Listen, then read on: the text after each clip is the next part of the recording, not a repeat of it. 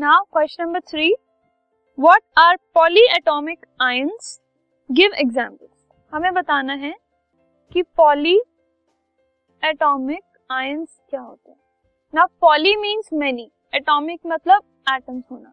तो जिन आयन के अंदर बहुत सारे कॉम्बिनेशन ऑफ़ एटम्स होते हैं, उनको हम कहते हैं polyatomic ions so the polyatomic ions these are the ions formed by the combination of groups of joint atoms ठीक है?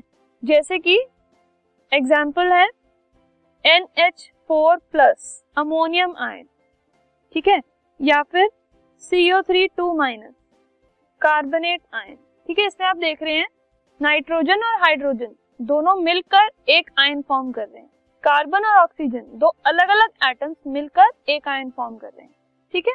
तो इस टाइप के जो पॉली एटॉमिक आयंस होते हैं अलग अलग एटम से मिलकर जो आयंस बनाते हैं, उन्हें हम कहते हैं polyatomic ions